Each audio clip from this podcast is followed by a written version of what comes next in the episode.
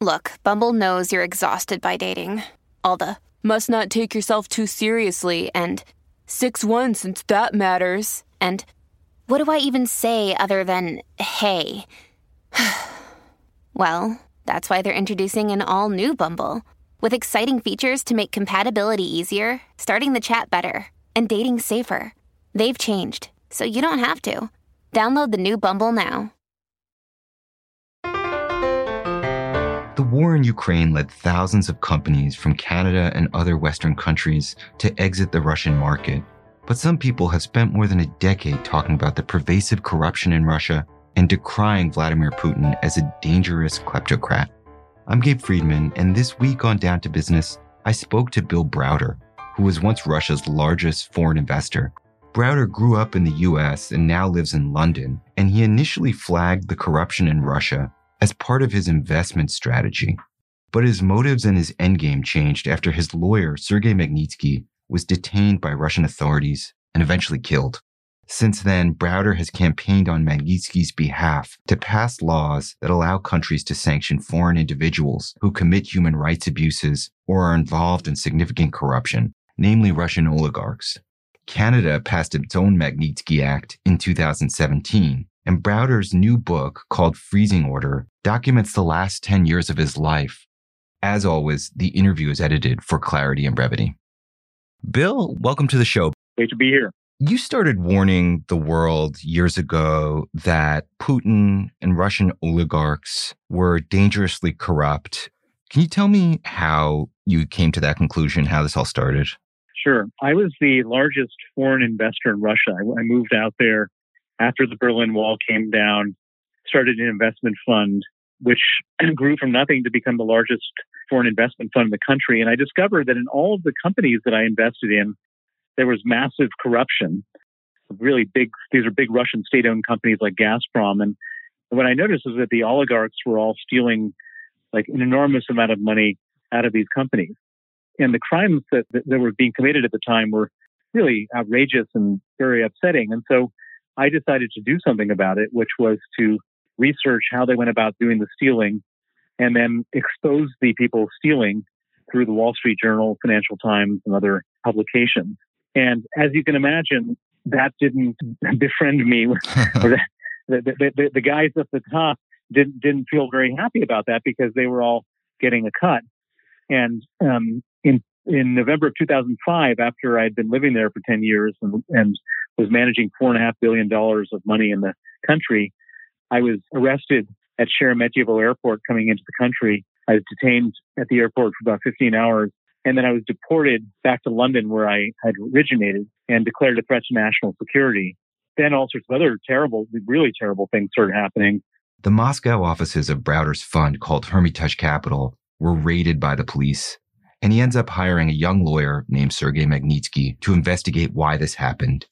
Magnitsky discovered that the reason that Russian officials raided his offices was to gain documentation so they can steal $230 million in taxes that Browder's fund had paid to the Russian government.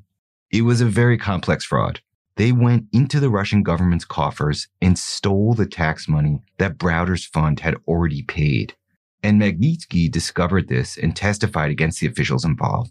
He refused to recant or change his story, even after being detained and under threat to his life. It's just a remarkable story of integrity as a lawyer to his client, as a Russian to his country, and as a human being. And in retaliation, he was arrested, tortured for 358 days, and murdered in Russian police custody in, in on November 16, 2009. And for me, it was the, the most traumatic, heartbreaking, and life changing moment that could have ever happened to me. And I, I then made a vow to go after the people who killed him to make sure they face justice. And I would have thought that Putin would have wanted to stop the people who had stolen all the money, but instead put Sergei on trial. three, three years after Sergei was murdered, Putin put him on trial in the first ever trial against a dead man in the history of Russia. He promoted all the people involved in the, the most significant people involved in the persecution of Sergei, gave them honors. And it, and it became clear to me that Putin is not, you know, people say, oh, he's a nationalist, he's a patriot, he, he cares about his country. He doesn't give a damn about his country. All he cares about is the whole kleptocratic system in which he's the biggest kleptocrat. He was a beneficiary of this crime that I've just described to you and thousands of other crimes. And that's what I've been trying to tell the world is that this guy you're dealing with is not like any other head of state. He's a mafia guy, just nothing very dramatic or impressive about him. He's just a, a thug who's stealing a lot of money. That that thug who's stealing a lot of money controls military and, and weapons and you know sits in summits and you know goes goes to the G20 and and all this kind of stuff and and and we need to we need to contain him. He's a criminal.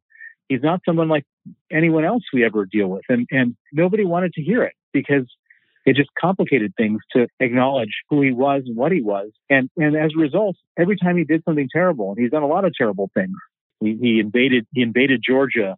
We didn't do anything then. He, inv- he took illegally seized Crimea. We didn't do anything then. Shot down MH17 with 298 innocent people on board. We didn't do anything then. He used chem- uh, military grade chemical weapons in Salisbury, England. We didn't do anything then. And um, and so we here we are in this world now where we we have effectively enabled him, empowered him with all this latitude over the last 22 years, with a feeling that he could do anything he wanted, and that's what he did in Ukraine. And and had we done something earlier, we might not be in this situation. Right. And you have your new book out, Freezing Order, subtitled The True Story of Money Laundering, Murder, and Surviving Vladimir Putin's Wrath. And it makes the point that the West really enabled modern Russia because we allowed oligarchs and Putin to basically loot the Russian economy and to park those ill-gotten gains in the West in the form of yachts or expensive real estate or soccer teams, basically in our economy. And none of our leaders ever really raised a serious objection. And so it's hard to read your book and not see the West as not just being complacent, but actually being sort of complicit almost in this. I agree. And, and um, I mean, one other big part of this whole export of dirty money and corruption is that all sorts of people were importing it here in the UK and Canada and US and Europe. And those, a lot of the people who were financially benefiting, the Americans and the Canadians and the Brits, were well placed people who then had a huge profit motive, the government from reacting. And so you had all these people that effectively were traitors to their countries working on behalf of the Russians, watering down responses to all these atrocities. And so, yes, we enabled it. And, and of course, Putin is 95% responsible for this horrific, murderous, violent war. But, you know, in the West, we're 5% responsible for having given him such encouragement for the last 22 years. We wanted the investments, basically. In the book, you estimated that Putin has $200 billion so I, I, estimate that the total money stolen from the Russian people in 22 years by Putin and the people around him was a trillion dollars. Yeah. And I, I, the way I come to that number is that, that that's effectively four times the amount of money that we, we found in Danske Bank um, of dirty money. But but more importantly, that's the same amount of money that, that's in the flight capital statistics. What does that mean, flight capital? It doesn't mean anything, but but it, start, starts to mean something when you can actually see what that money is, which we had a chance to see from the Magnitsky money laundering investigation, which um, where we found we started with 230 million, which and it led to 230 billion of dirty money flowing through Danske Bank out of Russia over the last 22 years. And my really sort of broad brush approach to this thing is to say, okay, that's one bank, that's one Scandinavian bank with an Estonian branch. What about if we could look under the hood of Raiffeisen Bank and Deutsche Bank and, and Swedbank? And I think that, you know, you start to get a much bigger number which would be roughly equivalent to the capital flight numbers coming out of Russia. Where do I get Putin's personal wealth from? I believe that he's the beneficial owner of 50% of the oligarch's wealth. And that number uh, is a slightly old calculation, but based on the old calculation, that was the oligarch's wealth is 400 billion, and I multiplied that by 0.5. So it's, it's an estimate in some ways. Yeah. As I, as we started the conversation, Putin doesn't hold any money in his own name and all these agreements are, are not based on any documentation that you can prove. Can he enjoy that money? I mean, it's not like he can go out, you know, live in London or sort of publicly spend in a lot of cities. Uh, he enjoys the money very much. I mean, he has a billion, $1.4 billion house on the Black Sea. Remember the Navalny video? Yeah. It was watched more than 100 million times. I mean, he's got stuff everywhere. There's no question. He enjoys himself very nicely. Yeah. Do you expect that the oligarchs will begin sort of spending their money more in the way that he does? Well, I think that the oligarchs um, can't spend anything. Some of them, most of them is frozen now. Yeah, except for the stuff that's in Russia. I don't think he's going to allow the oligarchs to have any money going forward. Why should he? He needs the money for himself and for his, for his war and so on. And you expect though that they'll put up with this? I mean, some of those guys are tough too. No, they're when it comes to him, they're all scared to death of him. Let's talk about the current situation geopolitically. We have targeted oligarchs with sanctions. You have said that targeting oligarchs is essentially targeting Putin. And can you explain how that works? This is really an important point. So early into the war, like about a week in, I remember the moment. I remember exactly where I was standing when I read the, the headline that the EU was going to sanction Vladimir Putin and Sergei Lavrov, the foreign minister. And then very shortly after that, I believe Canada jumped into the game. And then after that, the US did. And it was really remarkable, symbolic, and, you know, something which, which should have been done a long time ago. But it was also clear to me the moment that I read that, that that's great and, and that's important symbolism. But Putin doesn't hold any money in his own name. He, mm-hmm. he understands that he can't, for a, for a lot of different reasons, keep any money registered in his own name. If he did, just from a domestic standpoint, if anyone had the document, they could use it to blackmail him. You know, he, he has used those tricks himself to influence people. And so the way he keeps his money is by having people who hold it for him. And who are those people who hold it for him? These are these people we now know as the Russian oligarchs. So when we see an oligarch who's worth on paper, according to Forbes or whomever, we see them worth 20 billion. They're really only worth 10 billion because the other half belongs to Vladimir Putin. And so it's really crucial to not just sanction Putin, but to sanction the oligarchs. And I would argue actually one step further, which is the oligarchs are also having their own little networks of trustees and nominees and so on. So you have to figure out who those people are as well in order to fully capture all the money that's been sort of flowing into this oligarch trustee system. And that's where I think the sort of rubber meets the road because we can all agree that the oligarchs' money is corrupt and we can agree that they're sort of hiding it behind shell companies. But it takes a lot of actual evidence and sleuthing and hard work to sort of prove it up to the point that it matches our threshold criteria so that we're not just targeting people who we believe to be corrupt. And so it seems like they've devised a convenient workaround to this. How confident are you that we're going to be able to effectively target this network? Well, it all depends in which country, how they've gone about sanctioning people. So if we sanction a Russian oligarch on the basis that they're corrupt, there's plenty of evidence to prove that. That's not a hard case to make. Right. If we're sanctioning Russian oligarch to say the oligarch is a trustee for Putin, that's going to be a much harder case to make because there's no document proving that, or, or the threshold has to be corruption. And so, for example, the Magnitsky Act, which I've been responsible for advocating in Canada and the United States and UK and various other places, the two sort of sanctionable offenses are human rights abuse or corruption. And so I would imagine that if the Magnitsky Act had been used as the as the methodology for sanctioning these people, it would be pretty easy to prove. The way in which they've been sanctioned has been, you know, using the same tools of the Magnitsky Act, but using other instruments. And then that's open to how easy it'll be to actually seize that money. And I mean, there's one place where it's not going to be hard to take the money, and that's the central bank reserves of Russia. Russian central bank had, before the war started, $650 billion of reserves. That was literally Putin's war chest. And this is actually uh, an idea that was spawned in Canada by your finance minister, Chrystia Freeland. Right. She figures into your book early on. It's like one of the first meetings you have is with Chrystia Freeland when you're an investor. Yeah. Well, she knows her way around these oligarchs and knows her way around Russia. And she, she's a good friend of mine and, and somebody who knows what she's doing. And she came up with this great idea, which is, you know, if we want to hit them hard, hit Russia, Putin hard, all the central bank money that they have is not held in Russia. In, in, anytime it's in foreign currency, it's held at the U.S. Federal Reserve or the Bank of England or the um, European Central Bank, and that money can be frozen. And so there's 350 billion dollars or dollar equivalent of money frozen at those institutions. And this is a much easier case to make because here you have it's obvious that Russia has committed a crime of aggression by invading Ukraine it's obvious that there's been damages associated with that crime of aggression. You can see it on your own television set. And we have possession of that money. And so that should be a very easy case to make in court. The oligarchs is going to be more complicated, and you can be well assured that the oligarchs are going to hire the best lawyers in the world And those lawyers are probably, there's a major inequality of arms between those lawyers and the lawyers that work for the government. And um, I do have big worries about whether the oligarchs will find themselves able to unsanction themselves and, and uh, have their money released. And, and that would be a terrible thing if it happens. And I, I really do hope that, that uh, the governments of Canada and other governments can step up to the plate. If necessary, spend a little bit of money bringing on the best legal talent available to put these things through the court in a way that, that legitimately seizes the money. Now we're going to pause a minute for a short break.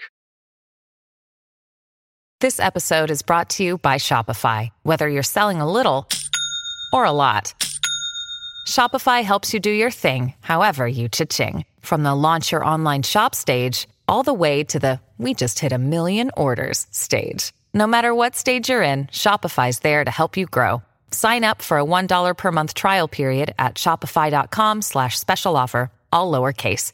That's shopify.com slash special offer. There have been some articles about this issue of the money that's frozen in central banks around the world. And there's some people who say we should take this 350 billion and allow Ukraine to use it to rebuild because they're going to need a lot of money to rebuild. And others, I think including the US has said we can't just take it. It would be against the law for us to do that. And not only that, if we made it legal to take Russia's money and give it to Ukraine for rebuilding, that would deter future countries from parking their assets in our country. It seems to connect to the point that for years, we've turned a blind eye to this because we want the investment. I've heard this argument saying that we shouldn't give that money to Ukraine because then other countries are not going to want to keep their central bank reserves in our country and the dollar and the Canadian dollar or whatever will, will no longer be reserve currencies. I don't buy that argument for several reasons. One is that this is not something that just like the U.S. is doing it by itself. If the U.S. were to do this in, in concert with Canada, the EU, UK, Australia, South Korea, Japan, those are the countries that anyone wants to keep any reserve currency in. So it's not like everyone's going to all of a sudden, you know, put their money in RMB and in uh, China because that, that, that you, you, know when you have central bank reserves, you don't want the Chinese to have have your money, and nor people or nor are people going to want to hold their money in you know Saudi riyals or you know or Emirati um, dirhams. You know, at the end of the day, people will hold their money in countries where there's a rule of law and et cetera. And there's no reason why this can't be done to- totally legally. If Russia has inflicted huge damage on another country and this money belongs to Russia, this money should be seized. And, and I, I, believe that there's an absolute clear legal path to doing that, both from a legal perspective and from an incentive perspective going forward. Other countries, if anything, will, will just be incentivized not to go and invade their neighbors and create murderous invasion that's the message here, not not that oh they shouldn't hold money anymore in Western central banks. Yeah, in freezing order, it's striking how other countries give Russian authorities huge power. You were this internationally famous former hedge fund capitalist worth tens of millions of dollars, meeting with heads of state and top lawmakers, hiring some of the best lawyers. And yet, on several occasions, you get picked up by police on Russia's orders, or you discover at one point that your lawyers in the US have switched sides and are working for Russia. And I have to say, I couldn't help but wonder if our system of government and our rule of law, including our court system, has already sort of grown dysfunctional just because it's highly effective, maybe more effective for Russians to use than it is for someone like yourself to get justice. There's no question that the systems and the institutions that are supposed to work for the purpose of good are totally dysfunctional. And you've described some of these things. Interpol, International Police Organization, supposed to be used to catch fugitives. Instead, Interpol has members like Russia and China, which use it to chase dissidents and, and critics. So that, you know, so instead of chasing fugitives, you have criminals using it to chase victims. And you have in, in the United States, you have this robust adversarial court system. And so the Russians then hire these lawyers who use things like subpoenas to like, you know, I was being chased by my former lawyer. It was John Moscow after he switched sides. And he was chasing me with these subpoenas where he basically wanted to ha- have me hand over all my information about my personal security, all my travel records. What possible use could that be in a court case? But that, that's what's allowed under U.S. discovery rules. So I'm going to hand that over to the Russian government so they can use it to try to kill me. And at the time, we, we had a judge who was 83 years old and couldn't understand what was going on and granted it. And so, you know, there's a lot of stuff that, that just doesn't work in the world. as it should. And I've seen it in every different way, and it's pretty extraordinary. It was remarkable because, like, you know, during the Cold War, we heard a lot about sort of dysfunctional Soviet bureaucracy where there were, you know, sham courts. And I mean, I thought our court system was designed to prevent against lawyers switching sides or, you know, some of these abuses. Do you think it was always this bad or do you think something has changed in the world? No, I think it's always been this bad. And, and bad people have found the loopholes to use all these institutions and court systems and other things. And, and, and, and there's a whole sort of cadre of, of lawyers and investigators and specialists and PR firms that know how to work for dictators and kleptocrats and mafia bosses, and they're active all over the world. And I mean, here in the UK, where I live, a good friend of mine wrote a book called Putin's People. Her name is Catherine Belton, and um, and she was then uh, attacked by four oligarchs simultaneously in the libel courts here. She she barely had two pennies to rub together, and she was being sued four different. She had to defend four different lawsuits from four different oligarchs. Uh, how could that possibly be fair, right, or in the public interest or the interest of justice? And she had to spend a year and a half of her life and, and the publishing company and everyone else, you know, trying to fend off this attack just to basically shut up somebody who was talking about Putin's corruption. Yeah. So what does that tell us? Like we've spent all this time telling ourselves that we're the freest countries in the world. That's why people want to come here.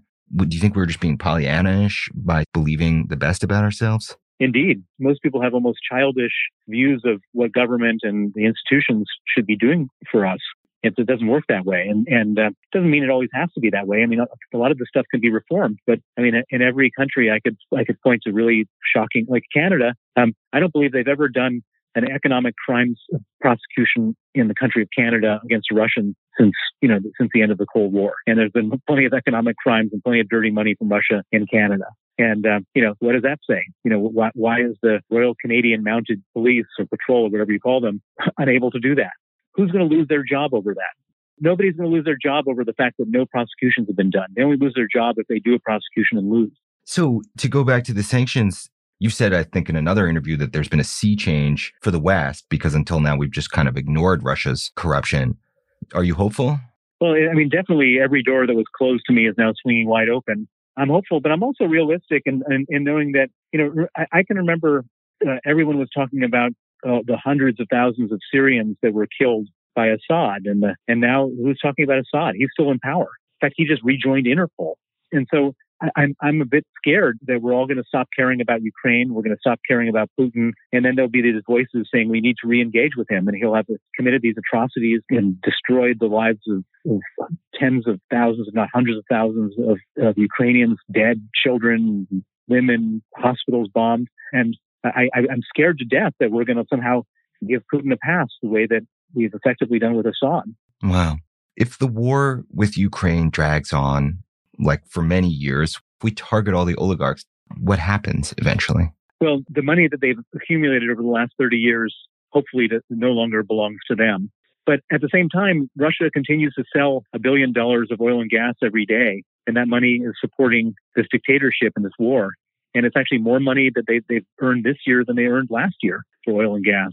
And so we're really you know, it, they could carry on for a very long time with a war economy with their oil. And, you know, Putin can become a sort of Kim Jong un type of pariah and carry on doing really terrible things. And that's the most likely scenario.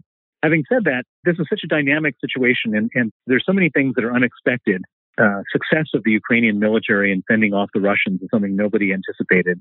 The fact that we're now supplying Ukrainians with really serious offensive weapons is something no one would have even contemplated a few months ago. And all this can change the probabilities very dramatically. And I think that, that it will change the outcome of this war if we carry on supporting the Ukrainians. And, and, and if the Ukrainians win, if they win this war, Putin won't be allowed to be president anymore by the Russian people. Because one thing that they can't stand is a loser. I mean, they, they, they're okay with human rights abuse, but they can't stand a weak loser.